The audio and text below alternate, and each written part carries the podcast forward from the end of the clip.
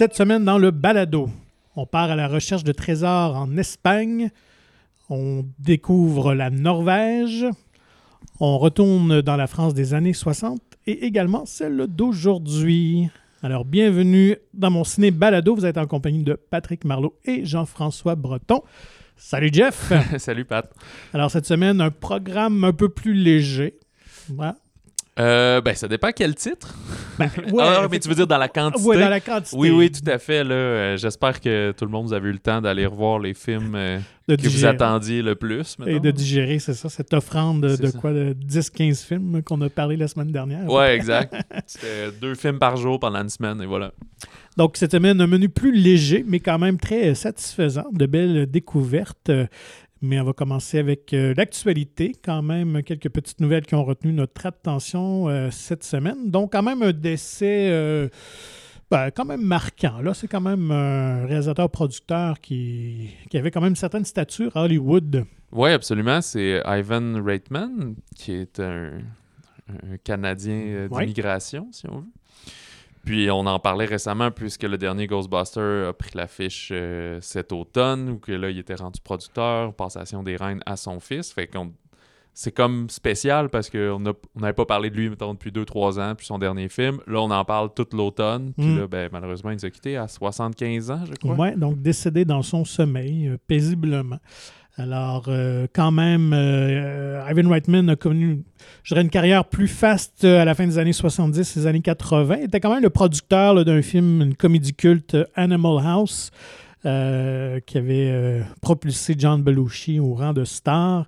Également, euh, derrière euh, Ghostbusters, euh, comme euh, producteur et réalis- réalisateur évidemment qui demeure son plus grand euh, succès encore. avait aussi tourné Stripes avec Bill Murray et Meatballs comme réalisateur. Donc, euh, début de carrière, euh, vraiment tourné avec euh, son comédien fétiche. Ouais. Donc, dé- décès d'Ivan Reitman. Alors, son fils ben, poursuit la tradition parce qu'il est quand même aussi un cinéaste accompli. Donc, a quand même tourné plusieurs films et a pu faire une, une lettre d'amour à son père, Ouais. donc en revenant jouer dans, dans cet univers de Ghostbusters. Alors, euh, voilà, pour euh, Ivan Reitman, quand même, un, de- un Canadien qui a réussi euh, à, euh, à s'installer à Hollywood, à faire carrière là-bas. Sinon, une nouvelle, moi, qui me réjouit. Je ne sais pas si toi, ça t'excite autant que moi, mais on va avoir enfin un Star Trek 4 avec l'équipe, le- l'équipage qui est en place depuis maintenant trois films. Donc, Chris Pine, Zachary Quinto, euh, Zoé Saldana, qui reviennent enfin pour un nouveau film parce que ça faisait quand même quelques années là, que les rumeurs circulaient puis qu'on était proche, mais que finalement, le Ouais, projet échappait. Le, le dernier euh, dont le titre euh, m'échappe, c'est Into Darkness? Non, c'était le 2. Le, Deuxième, le ok. 3, écoute, moi aussi, le, le- le Puis euh, c'est lui qui avait Idris Elba, entre autres, Ouais. euh, en méchant et Effectivement. tout. Euh, ouais, mais ça date, ça doit faire un 7 ans. C'est peut-être. 2016. Ok. Fait que, ouais, on, C'est- on y ouais. Euh, je sais pas si je dis que ça m'excite. Je suis curieux. Je trouve Mhm. que c'est une franchise que J.J. Abrams euh, comme brille dedans là, versus euh, Star Wars. Je pense qu'il est plus apprécié dans, dans l'univers de Star Trek. Mais ouais, j'ai hâte de voir le scénario. Là, le premier était comme cool, rafraîchissant pour quelqu'un comme moi qui n'a pas vraiment suivi la série. Là. Je Mhm. sais ce que c'est, mais j'ai pas écouté ça.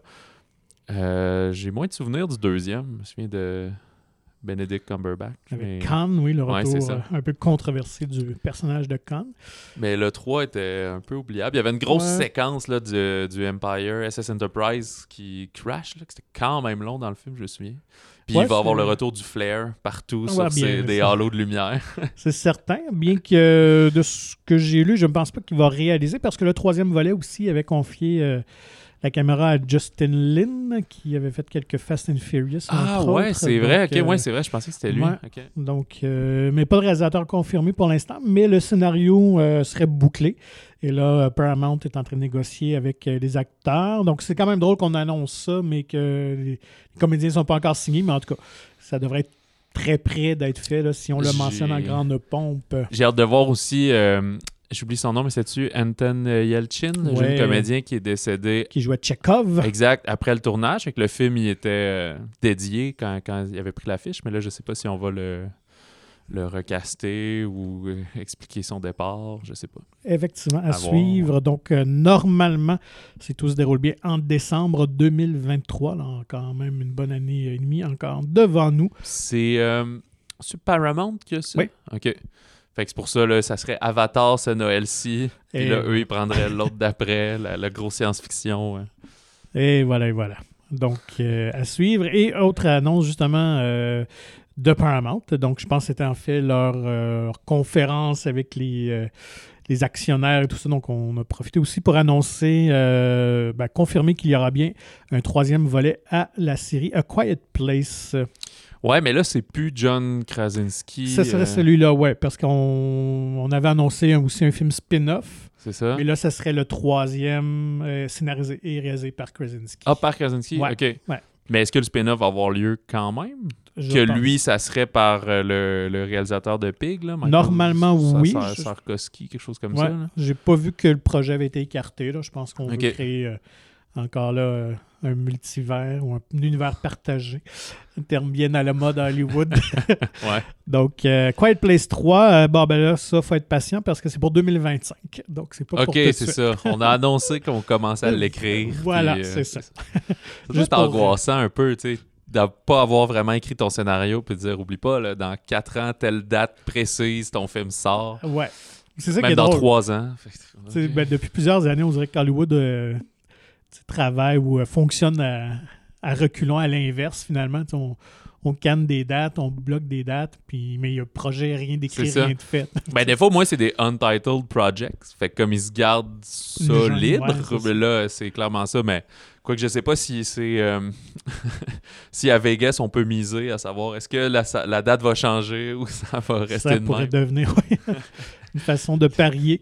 Alors, euh, sinon, ben, c'était le, le Super Bowl, et qui dit Super Bowl, évidemment, on parle d'annonces, de primeurs, de dévoilements, de, de films, mais ça a été plutôt tranquille. Ouais, je suis euh, resté euh, un peu sur ma faim là-dessus. Je, je dois avouer que c'est ça. S'il y avait eu des, des- des paris à Vegas sur les bandes annonces, j'aurais misé pour voir, euh, en voir une de Top Gun. Ouais. Je pense que Tom Cruise avait comme laissé fuir des images là, il y a quelques dimanches auparavant, là, soit encore ou en demi-finale. Fait que je pensais qu'il allait comme reprendre ça pour dire voici la bande-annonce. Le film sort quand mai, je qui est pense, hein? Paramount aussi. Sort quand même, ouais, euh, mi-mai, début mai, là. Fait que dans quoi, quatre mois à peu près, trois mois même. Fait que ça serait le temps. Mais Mhm. non, bref, il n'y a pas eu ça. Mais il y a quand même eu quelques, quelques trucs. C'est ça, il y a Jurassic World qui a respiné pas mal, mais elle venait- était sortie dans la semaine auparavant. Et il y a euh, Jordan Peele qui nous euh, fait une nouvelle offrande d'horreur avec Qui- oui, Nope. qui nous titille encore parce qu'évidemment, on ne connaît rien au projet. Mais là, quand même, la bande-annonce indique clairement qu'il y aura présence d'extraterrestres. Donc, il revisite un peu Ouais. euh, Close Encounters of the Third Kind de Spielberg. Euh, moi, j'ai trouvé une bande-annonce euh, efficace. Ben, en fait, oui, elle est juste assez cryptique pour être euh, Ouais. le fun. Tu vois qu'il y a Daniel Kaluuya, il y a Stephen Young, qu'on connaît aussi pour la série Walking Dead. Walking Dead, exact. Puis euh, c'est Kiki Palmer, je pense, la Ouais. comédienne, euh, qui sont comme genre en banlieue d'Hollywood ou quelque chose comme ça, assez dans, dans le désert. Puis c'est ça, une espèce de force inconnue qui, qui attire un peu le monde dans le ciel. J'imagine que ça se passe sur pas trop de temps, quelques jours peut-être. Eux sont un peu perdus dans leur ranch, mais dans leur range, pardon. Euh, ce que j'ai peur, c'est que le film sort le 22 juillet. Ça, c'est dans comme six mois. D'après moi, ils vont sortir une deuxième, puis peut-être une troisième bande-annonce. Mhm. Puis là, de plus en plus, on va finir par tout voir le film. Fait que je vais essayer de m'en, préserver, euh, puis euh, garder ça pour Ouais. ce moment-là. Et aussi, euh, tu sais, Peel a toujours fait des bons box-office, depuis Get Ouais. Out qui a vraiment surpris. Puis Get Out était sorti genre janvier, là. Fait que ça, c'est quand même un peu une saison de dumping. Puis c'était comme, ben, il y a tout le temps un film d'horreur. Cette année, c'est Scream, par exemple, dans ces périodes-là.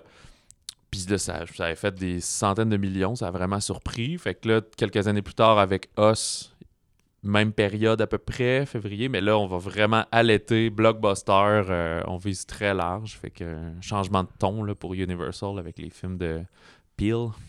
Tout à fait. Alors, à découvrir le 22 juillet. Chose certaine, je pense que ce sera un film euh, intéressant qui fera jaser.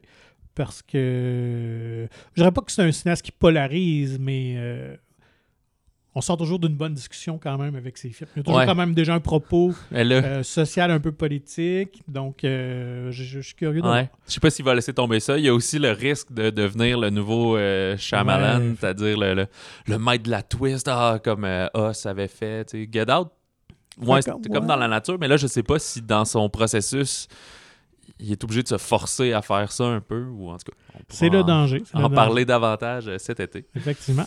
Et sinon, ben, deuxième bande-annonce euh, pour euh, le nouveau Doctor Strange and the Multiverse of Madness, euh, donc euh, qui nous en dévoile un petit peu plus. Ouais, puis celui-là, moi, je suis très excité. Mhm. Plus, plus que Star Trek. Oui. mais c'est drôle parce que le premier, puis je, je pense pas être le seul, je sais pas pour toi, mais le premier Doctor Strange, le film, était assez classique et standard dans sa forme. Je pense qu'on voulait beaucoup présenter le personnage pour qu'on puisse s'en resservir euh, par la suite dans les films de, de- où ils sont plusieurs, disons. Mais euh, là, je pense que c'est un film qui va être vraiment canon. Si avec euh, Shang-Chi puis Les Éternels, on trouvait que c'était comme Ah, mais c'est bien, mais on voit pas où ça s'en va. Là, depuis Spider-Man, puis avec Mm.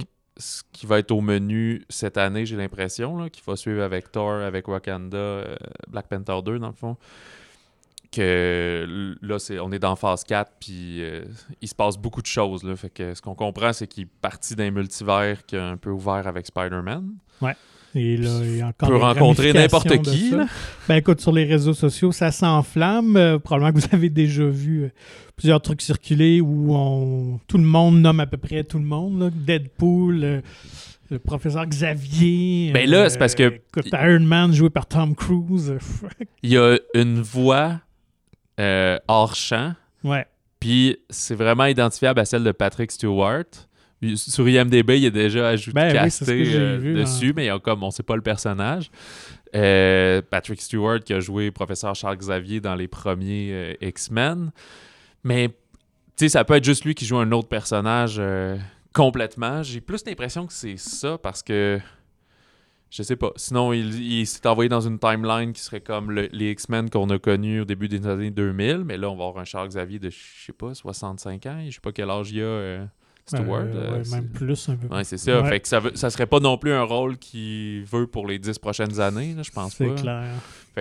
Moi, je serais pas surpris que ce soit juste un autre personnage, mais qui est joué par lui, tout simplement. là. Ils ont l'habitude de prendre des comédiens de, de renom. Ouais. Il y a aussi euh, Elis- euh, Elizabeth Olsen, c'est Ouais. ça? Ouais, pour euh, Wanda, qui a l'air elle-même d'être dans deux univers, donc d'avoir plusieurs euh, identités d'elle.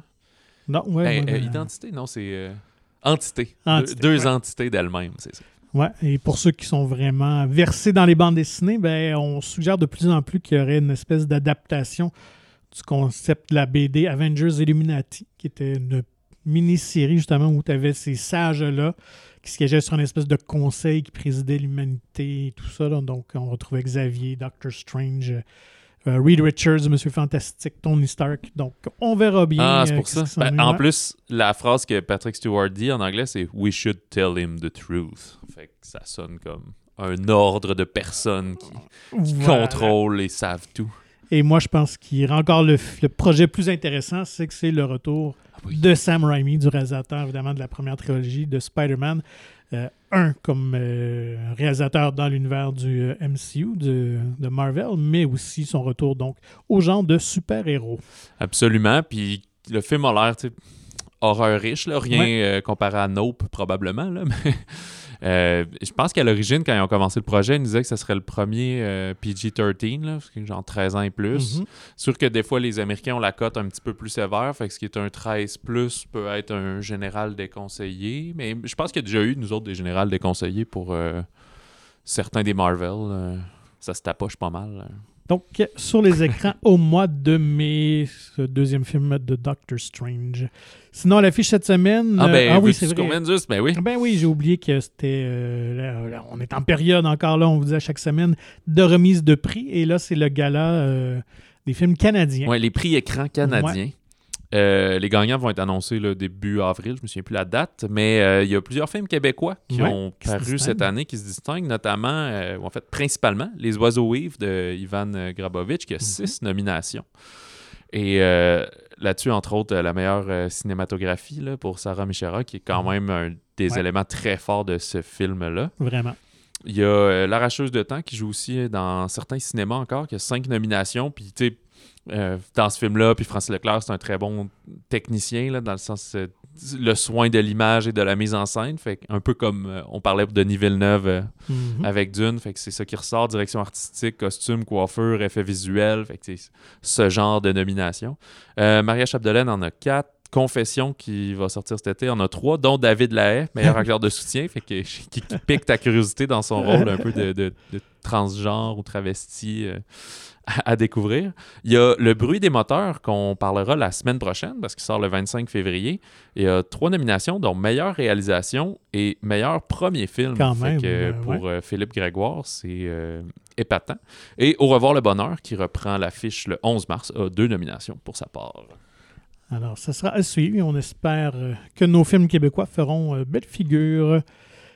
Donc, euh, les, on s'attaque aux sorties de la semaine. Absolument. Euh, on commence par, euh, par quoi? Ah, moi j'irais par le, le, le gros blockbuster. Le gros blockbuster américain. Ouais, on saute dans l'action. Alors, évidemment, cette semaine, c'est la sortie d'Uncharted, la fameuse adaptation tirée d'un jeu vidéo qui, euh, écoute, euh, on parle à 2008, la, la première annonce euh, faite qu'on- lorsqu'on mettait le, le projet en chantier. Ça a Ouais, pris mais euh, 13 ans. Ce qui est fascinant, c'est que les jeux vidéo, je pense, ont commencé en 2007, 6-7. Fait qu'aussitôt sorti, ça a dû être. c'est exclusif à PlayStation. Ça a dû être un. comment ils appellent les greatest hits, là, tu sais, un des Ouais. meilleurs vendeurs. On dit, hey, c'est une histoire de film, ça. Puis là, il y a eu. Je sais pas si c'est là que tu t'en allais, des, des, plein d'acteurs, plein de réalisateurs attachés. Tu sais, je pense qu'en 2008, c'est pas le scénario qu'on a aujourd'hui qui ont commencé. Eh c'est ben juste l'idée de faire un film sur cette franchise. Écoute, puis parmi, c'est ça, il y a six réalisateurs donc, euh, qui ont été attachés au projet avant Ruben Fleischer, là, qui euh, dirige cette version-ci. Alors, euh, quand même quelques noms intéressants, dont David O. Russell, euh, qui, euh, qui avait fait The Fighter, entre autres un film de boxe avec euh, Mark Wahlberg. Sean Levy, qui est derrière Stranger Things, entre autres, et aussi la, la trilogie Nuit au musée. Et Travis Knight, qui avait fait le film Bumblebee de Transformers Ouais, c'est ça. aussi. Mais donc, finalement, c'est Fleischer. Réalisateur quand même qu'une feuille de route euh, pas inintéressante. Euh, c'est Zombieland que moi j'aime bien. Venom euh, que j'aime un peu moins bien. Mais c'est quand même bien manié euh, l'action et l'humour, disons ça. Et Ah, puis les gros budgets. Là, Ouais, c'est ça. Alors, qu'est-ce qu'on retrouve dans Unch- Uncharted? Uncharted, ben, c'est comme le, le, origin story, l'histoire d'origine de Nathan Drake. Fait qu'ici, euh, Nathan et son mentor euh, Victor Soli, euh, Sullivan partent à la recherche du trésor de Magellan, qui s'élève à 5 milliards de dollars à peu près. Alors, ce trésor perdu quelque part sur la planète. Fait que ce qui arrive, c'est que le grand frère de, de Nathan, qui est Samuel, il aurait laissé des indices pour le retrouver. Et ben là, avec cette aventure-là, ils vont aller partout dans le monde et euh, croiser euh, plusieurs euh, personnes qui ont le même objectif qu'eux et qui ne s'entendent pas ensemble. si on peut Donc, dire. on ne réinvente pas la roue, comme vous l'avez pu constater. Écoute, je pense que c'est le genre de film, on s'entend qu'au niveau de l'histoire, c'est souvent très convenu. Donc, il faut, faut accepter des fois les, les revirements de situation un peu risibles, mais euh, je pense pour les amateurs du genre, pense que vous serez satisfaits. Ça ne transcende pas le genre, mais un peu à l'époque des Tomb Raider, c'était des, des films d'action euh, quand même assez divertissants. Euh, Moi, j'ai quand même apprécié un peu l'humour. Euh, je pense qu'il y a une bonne chimie entre Wahlberg et Tom Holland. Donc, Absolument. C'est sûr que le ce genre de film, le, le- la distribution, le casting fait le film. Là. Il repose Ouais. quand même sur leurs épaules. Pour Tom Holland, c'est peut-être pas optimal que ce soit aussi proche de Spider-Man Mm. que ça. Là. Il est peut-être un peu... euh, il va Et- être dans les deux grandes salles dans tous les cinémas en même temps, mettons. Mais... euh, Puis même en termes de. Je dirais pas de jeu, mais il y a quelques reprises qu'on a l'impression de voir un peu un Peter Parker, un Spider-Man. Mais tu sais, c'est peut-être plus la façon que le personnage a été écrit, Ouais, comme un héros qui fait des acrobaties, qui est sympathique. puis qui s'excuse, c'est puis ça. qui est. Donc, Il est plus euh, gentil que les autres. que, oui, oui, mais euh, bon. Euh, mais voilà. Mais... C'est un gros budget. Si Ouais. euh, la semaine dernière, par exemple, avec euh, Mort sur le Nil, on trouvait qu'il y avait un petit peu trop de green screen et tout, là, ils n'ont pas lésiné. Là. On parle d'à peu près 120 millions pour le film. Fait que, franchement, il- ben, le budget est à l'écran, Oui. comme on dit. Oui, non, les effets visuels sont, sont très bien réussis. Les scènes d'action aussi, quand même. Euh, assez euh, spectaculaire. Évidemment, la scène qu'on voit euh, dans, la, dans les bandes annonces, c'est du cargo et de l'avion et tout ça. Quelques bons revirements, ben, en tout cas, bon, Ouais. vraiment assez inattendus au niveau Ouais. du scénario. Quand même quelques petits twists là, qui, euh, qui captent notre intérêt. Euh, Il y a un caméo au milieu du film, à peu près. Puis les deux, on se dit, c'est la manière que c'est présenté, c'est clair que c'est un caméo, mais on n'était pas sûr, sûr c'est qui. J'ai vérifié, puis c'est, c'est euh, Nolan North, puis dans le fond, c'est le, le voice acteur de Nathan Drake dans la saga de jeux vidéo. Fait que c'est lui qui fait la voix de Nathan depuis, euh, je pense qu'ils sont rendus à 8 jeux. Alors, pour ceux qui sont amateurs du jeu, ben, malheureusement, moi, je dois confesser que je n'ai jamais joué euh, à Uncharted. Alors, je ne peux pas faire de lien à savoir est-ce que c'est une bonne adaptation ou pas. Alors, j'ai j'ai plus un regard en tant qu'amateur de film. J'ai euh, juste d'action. joué au 4, A Thief's End. Puis il y avait des parallèles que je trouvais. Il y a des scènes du film que j'étais comme ça, c'est dans le jeu, cette affaire-là, où la relation, la relation avec son frère euh, qui a disparu, donc qui se retrouve à travailler avec Sully, qui sait pas vraiment c'est qui, qui apprennent à se connaître. Il y a un peu ça. Mais euh, c'est un peu ça. Là. Après, je pense que toute la- leur quête euh, de, de Magellan, il me semble c'est plus ça, mais ça fait, écoute, ça fait comme 5 ans que j'ai joué à ce jeu-là. C'était en 2017. Fait que, euh, c'est plus, frais dans ma mémoire. Mais tu exact, comme tu dis, c'est parce qu'on a. C'est une franchise de jeux vidéo qui est basée sur ce genre de film d'aventure et de recherche de trésors. Et on refait un film à partir de ça. Fait que là, euh, c'est comme euh, inspiré d'inspirer d'une inspiration de quelque chose. Euh, fait que, ouais, mais ça reste très sympathique. Puis, euh, fun fact, euh, c'est ça, Tom Holland, il avait dit en entrevue dans la, la tournée promotionnelle, là, il y a quelques semaines, que le film est né d'une idée que lui avait pitchée à Sony, OK. dans le temps que Sony avait encore euh, James Bond, parce que Mhm. maintenant c'est Universal, ben c'est MGM, mais que Sony distribuait. Puis, euh, c'était de faire comme un genre de prequel à la James Bond, parce qu'il rêvait de l'incarner. là. Tom Holland qui joue des Américains tout le temps, mais qui est, qui est britannique au fond. Ouais, là. ouais. Euh, puis eux, ils ont, ils ont comme passé, là, les, les, euh, c'est Broccoli, je pense, les- ceux qui possèdent euh, Ouais. les avoirs des James Bond. Ils ont fait non, laissez faire, mais Sony a comme fait Ah, cette histoire-là, elle serait pas pire. Dans notre fameux projet de Uncharted qui voit jamais le jour, on pourrait retourner. euh, Alors, c'est lui qui a procuré l'angle. Fait ça a comme, ouais, fait que ça a comme aidé à le recaster. Là. Ils ont dû faire des auditions pareilles. D'ailleurs, c'est ça, je, je sais plus si on l'a-tu mentionné là. À l'époque, c'était Wahlberg qui devait jouer euh, Nathan Drake. Effectivement, non, ça. on l'avait pas. Le mentionné. projet a pris tellement de temps à venir que lui, il a vieilli. Fait qu'en fait, ouais, là, ça marche plus trop. Fait qu'il est rendu l'acolyte, euh, finalement. Et euh, écoute, on le spoil-tu? Nathan Fillion n'apparaît pas dans Ouais. le film. Je sais que beaucoup de fans depuis plusieurs années poussent tellement pour que ce soit lui qui, qui incarne. Et on aurait pu faire un petit clin d'œil, mais finalement. Hey, je pense que si le film avait vu le jour en 2010, 12, Peut-être. ça aurait été correct. Là, il commence à être vieillissant, mais je sais pas pourquoi ils ont pas voulu le, le mettre en caméo ou quelque chose comme ça. Euh, je sais pas, ça aurait été sympathique. Ouais. Je l'ai pas vu, mais il paraît qu'il y a un court-métrage comme Ouais, plus, amateur qui a été fait, non associé officiellement. Ouais. où euh, Nathan Fillion joue genre Nathan Drake ou je sais pas trop. euh, je vais essayer de regarder ça. Mais euh, voilà.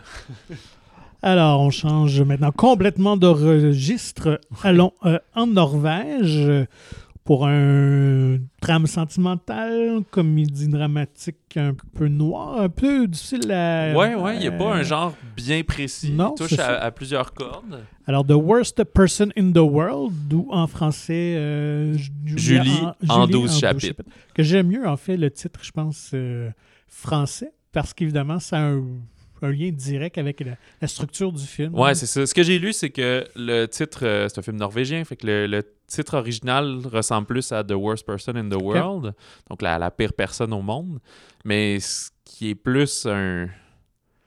Ça serait quasiment un question mark, une question, là, de dire est-ce que tu vraiment la pire personne au monde? Mais effectivement, Julie en 12 chapitres, ben là, je te devance peut-être, mais le film est, div- est divisé en 12 Ouais. chapitres avec plus une épilogue et une prologue. Euh, fait que ça fait son sens euh, à ce moment-là. Alors, que raconte ce film qui se déroule à Oslo? Et je pense que c'est ce que j'ai aimé aussi du film, c'est qu'on a rarement accès à des films norvégiens, Ouais. donc euh, c'est intéressant de voir ce petit Exact. bout de monde. On n'est pas dans les paysages et les Non. montagnes et tout. On est vraiment à Oslo, qui est la capitale. C'est pas un film dire de postale, non? mais Ouais, une grosse ville, dis-moi. Ouais. Euh, fait qu'on est à Oslo. C'est une jeune femme nouvellement trentenaire. euh, disons que, à qui tout sourit, mais qui reste constamment insatisfaite. Euh, et ça l'amène à s'enfermer dans un genre de cycle de remise en question puis d'inconfort qui va éventuellement la ramener constamment recommencer. Fait que euh, elle est bonne en- dans les études, mais à chaque fois, fait que, ah, finalement, c'est pas ça que je veux faire. Puis elle recommence. Puis tu sais, elle se promène entre la médecine, la psychologie, les arts, euh, plein de choses. Puis ben, ça vient affecter aussi ses, ses relations amoureuses là-dedans. J'ai pas envie d'en dire trop, puis de laisser plus Ouais. peut-être apprécier euh, ce qui va se passer au fil du récit. Oui, effectivement, c'est un film qui mérite d'être vu et découvert. Et si je peux le, le- le comparer peut-être dans le ton à quelque chose peut-être de peu plus connu ici, ce serait peut-être la bonne époque des Woody Allen euh, parmi ces bons, euh, ces bonnes comédies dramatiques. là. Ouais, de, de euh, questionnements humains, ouais, là, de personnels. Le- les couples, le déchirement des couples, euh, tomber en amour et tout ça. Donc, euh, mais euh, ce qui est ressorti, en fait, moi, ce que j'ai vraiment apprécié, euh, autre que le, le- le scénario est vraiment bien construit, euh, c'est la comédienne, Oui. qui d'ailleurs s'est mérité euh, le prix de la meilleure actrice à Cannes. Donc, euh, je ne sais pas si je vais le dire comme il faut, mais Renate Rensve, euh, qui... euh, Je l'aurais prononcé pareil. Ouais, J'aurais dit ça, aussi. Pas pire, mon norvégien euh, est pas si rouillé que ça. Donc, qui crève vraiment l'écran. Elle est vraiment très charismatique et elle est de toutes les scènes. Ouais. Donc, vraiment, juste pour elle, pour la voir, c'est c'est incroyable.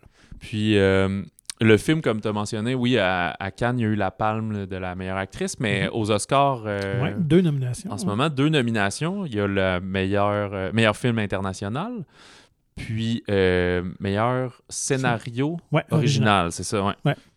Et moi, c'est un cinéaste donc je ne connaissais pas, Joachim Trier. Et de ce que j'ai lu, donc ça ferait partie d'une espèce de trilogie peut-être urbaine. Exact, de, de sur couple, Oslo, sur. Oslo, Ouais. c'est ça. Donc lui, c'est un cinéaste qui vient de cette ville-là, qui adore euh, sa ville, qui adore la mettre en valeur, mais comme on disait, c'est pas un film carte postale. C'est vraiment montrer des coins Oh. moins connus. Ouais, ville, là. vivre là, Ouais, finalement. au quotidien. Donc, je suis curieux et je vais sûrement aller voir ces, ces deux premiers films. Ouais, moi, moi aussi, il y avait Nouvelle Donne en 2006, puis euh, Oslo 31 août en 2011. dont la comédienne avait un petit rôle dans ce film-là aussi. Et le comédien principal, d'ailleurs, je pense qu'il était le, tenait le rôle principal aussi, qui est très bon. Je n'ai pas noté son nom, mais euh, euh, donc vraiment de, de- de très belles scènes, très touchantes. euh, et une belle mise en scène aussi. Donc, Ouais, The Worst Person in the World. euh, J'étais curieux que, qu'on en parle parce que comme elle est en... Ben, c'est pas une crise, mais elle est rendue à 30 ans, puis elle a ces questionnements-là. Puis, Tu sais, moi qui est à 35 ans, je... euh, j'avais une bonne connexion avec, avec à ouais ça, c'est ça ouais. je m'identifiais quand même à ce qu'elle ressent dans- comme on est aujourd'hui là. mais euh, je me demandais si toi tu sais qui a à peu près 10 ans un peu plus vieux si ça te rappelait ça te ramenait dans ta trentaine ou si tu comprends euh, ce qui se passe mais là déjà que tu l'as beaucoup apprécié j'imagine que... Ouais, écoute, ben moi, je dirais ce qui m'a. Je suis toujours. un- J'ai un côté très romantique en moi, donc j'aime bien ce genre euh, d'histoire-là aussi. Mais euh, je dirais la scène qui m'a le plus bouleversé, c'est euh, vers la fin, sans trop euh, ouais. dévoiler ce qui se déroule. Mais évidemment, elle va renouer avec euh, son ex. Et, et cette scène-là m'a quand même un peu. m'a- touché. Sans, sans en dire plus. C'est ça, on fera notre épisode spécial Oscar dans, dans- dans quelques semaines, avant les, les cérémonies, mais hey, moi, c'est, v- c'est comme déjà un de mes films préférés de, de l'année. Là. Bon, pour certains, il va être un 2021, là, ça dépend, Mhm. mais pour nous, c'est un 2022, là, il vient d'arriver ici. Puis, euh, non, je trouve ça vraiment fort. Ouais, franchement, là, même si ça, ça gagnait scénario, je trouverais ça fascinant. là. Ouais. Ben, déjà d'être là, c'est euh, c'est quand même assez euh, exceptionnel. Ben oui, parce que, Mm. tu sais, des fois, il y a même des films américains qui n'ont pas le push, comme on dit souvent, l'argent, l'espèce de lobbying, de Ouais. Hey, oubliez pas d'aller écouter mon film pour y voter. Puis là, t'as le film. euh, tu sais, puis c'est pas un film à gros budget du tout, là. C'est un film à style. euh, ben, Comme quand tu disais Woody Allen, c'est- dans les thèmes, mais pas dans la manière que c'est fait. Moi, ça me rappelle aussi des fois plus ce que Xavier Dolan fait comme genre de film. euh, Mhm. Juste dans, dans comme une personne qui s'investit dans son histoire, là. C'est un peu ça je veux dire. Je crois qu'il y avait un comme- petit côté Annie Hall quand même euh, de Woody Allen. Ouais, sans briser déjà- le quatrième mur, là. Mais... Non, c'est ça, mais tu sais, quand même un élément fantaisiste au milieu du film Ouais. qui, qui- qui est bien amené. Mais... Fait que non, puis euh, pour revenir à la comédienne Renzivé, euh, ce qui me surprend peut-être de plus du prix qu'elle a reçu, je pense qu'il est mérité, mais c'est pas un rôle tellement flamboyant, euh, ni lourd larmoyant, comme on peut s'y attendre des fois. Là, pour, euh, donc, c'est audacieux et tant mieux Cannes de lui avoir offert ce prix-là. Euh, C'est juste. qui Ben, moi, je le trouve juste. un beau rôle bien joué. il- Ça, il est super réaliste, Ouais, en fait. Parce que c'est pas, ouais, c'est pas un mélodrame que toute sa famille meurt, puis là, elle est en pleurs. C'est juste. C'est c'est quelqu'un qui se cherche. C'est pas mal ça. ouais, ouais, ouais, non. Mais il se passe beaucoup de choses dans le film, cela dit. C'est pas, c'est pas contemplatif. là. Alors, Julie, en 12 chapitres de Worst Person in the World, euh, si vous aimez le cinéma international, ben, allez voir euh, ce petit bijou de film. Toujours à l'international, donc deux films de la France euh, très différents l'un de l'autre. Ouais, veux-tu commencer Comme le plus lourd ou le plus léger? Bon, allons-y avec le, le plus lourd, c'est l'événement. L'événement de Audrey Diwan, qui euh, lui aussi s'est démarqué à l'international en remportant euh, le Lion d'or à la Mostra Ouais. de Venise en septembre. Il y a aussi. euh, il vient de remporter deux prix à la cérémonie des, des Lumières en France, là, ce qui est la, la presse internationale. Mhm. Meilleur film, meilleure actrice. Puis il y a actuellement quatre nominations au César. Ça, ça va être le 25, je pense, c'est vendredi prochain, la, la cérémonie. Euh, meilleur film, meilleure réalisation, meilleur espoir féminin. Fait que c'est- des films de bonne qualité. Ouais. Euh, L'événement, euh, c'est tiré du roman euh, de Annie Ernaux, qui est sa propre histoire, là, dans le fond, Mhm. une- un passage de sa vie. Alors, on est en France en 1963. Anne, qui est une étudiante prometteuse, tombe enceinte. Elle décide d'avorter pour ne pas nuire à son éducation. C'est ça, prête à tout pour, pour reprendre, ne pas perdre le contrôle de son avenir. Euh, puis elle s'engage seule euh, dans cette euh, course contre la montre, si on veut, et bravant la loi, car on est à l'époque où c'est complètement interdit, Mm. illégal, amoral. Fait que c'est un film ben, très vrai, je sais pas si on peut dire. C'est pas, c'est pas mélodramatique, mais c'est lourd. Des fois, c'est des côtés que aujourd'hui on prend ça pour acquis, quoi qu'il y a encore beaucoup de d'endroits et, et de provinces et où on est contre et de gens qui sont contre l'avortement et tout, mais Ouais. c'est une très d'actualité avec ce qui se déroule aux États-Unis depuis un an, effectivement. Ouais, c'est ça. On le voit, ouais. Mais c'est ça, puis c'est pas c'est pas issu d'un viol euh, non plus, c'est juste euh, une erreur à, un accident. de Ouais, à une époque où la, la, la, euh, l'éducation sexuelle est pas super forte. On commence à s'émanciper un peu, mais tout Mm. est tabou. Il n'y a pas grande contraception non plus, utilisation de. non, parce euh, que comme en parler, c'est Mm. pas correct. Fait que c'est un peu pour ça que ça vient. Mais c'est un film aussi qui traite de la solitude et de la solidarité, euh, ben, de l'égalité des sexes. De, c'est ça, le- le- même dans, dans cette étape-là, la personne qui, qui l'a mis enceinte aussi, c'est quoi son rôle là-dedans, jusqu'à quand il est responsable. Elle a dit si moi j'ai l'enfant, ça met fin à mes, à mes études. Là. Mm. Je, je deviens mère au foyer, puis c'est ça. Mais si je me fais avorter, je vais en prison. Personne, personne veut avorter. Veut, Non. le fait, les médecins ils disent sortez de mon cabinet. Puis... Et c'est ce qui est frappant euh, du film, donc de nous montrer cette époque-là, pas si lointaine, on parle d'une cinquantaine d'années, de ce combat-là quand même euh, incroyable. Et euh, non, il y a des scènes très, très touchantes. Et vraiment, le film est porté par la comédienne, euh, là, son nom... euh, c'est euh, Anna Maria Vartolemi. qui est euh, vraiment très, très bonne. Écoute, et moi, c'est ce qui m'a fasciné, c'est un détail, mais c'est ses yeux. Elle a des yeux tellement percutants. Donc, j'étais fasciné. Et, comme tu l'as dit, le traitement est vraiment pas. on n'est pas dans le drame larmoyant ni sentimental. On manipule pas. C'est quasiment un peu cinéma vérité, tourner caméra à l'épaule. donc, euh, c'est très frais dans la réalisation. On embarque dans le récit, puis on a juste hâte de savoir où ça va mener, comment elle va réussir finalement C'est ça. à gérer Comment ça va finir, ouais. c'est ça. Il y, a, euh, il y a des scènes qui sont difficiles, évidemment, vu, vu la thématique, mais on n'est pas dans le body horror non plus. C'est pas pour choquer, c'est Ouais. plus pour prendre conscience de, de ce que c'est. Fait que moi, je trouve que c'est vraiment comme un film fort, c'est comme un film super important. J'adore ça. euh. Des fois, c'est le fun que ce soit plus léger, puis que, disons, on se divertisse, mais en même temps, le cinéma est un moyen artistique de, de- de communiquer euh, des messages, des idées, Mhm. porter à la réflexion. Puis ça, c'en est un très bel exemple aussi. Vraiment. Donc, euh, je pense que c'est unanime pour les deux. Vraiment un, très, euh, un film très intéressant, très touchant et percutant à voir. L'événement. Alors, on vous le conseille si vous aimez ce genre de film thématique. Plus historique, Ouais. euh, plus. euh, comment dire Avec des enjeux de, de société. Ouais, exact. Et euh, prisé internationalement. Mm. Fait que c'en est un de qualité. Euh, en parlant de qualité, euh, la qualité des textiles, comme tu mon segway, comme à la maison d'Ior. Haute couture de Sylvie Ohaillon. Donc, on est vraiment dans un récit très classique euh, euh, d'une femme très aisée qui travaille donc pour la réputée maison euh, Christian Dior. Elle est couturière et va amener dans l'atelier, disons, disons ça comme ça, comme stagiaire, une jeune fille issue des, des ghettos français, Ouais, des donc, banlieues. des banlieues plus pauvres. Euh, évidemment, une jeune euh, Algérienne, donc évidemment euh, d'origine arabe. Donc, il y a ce clash-là aussi qui est très présent en France. En fait, moi, c'est ce que j'ai trouvé avec le film.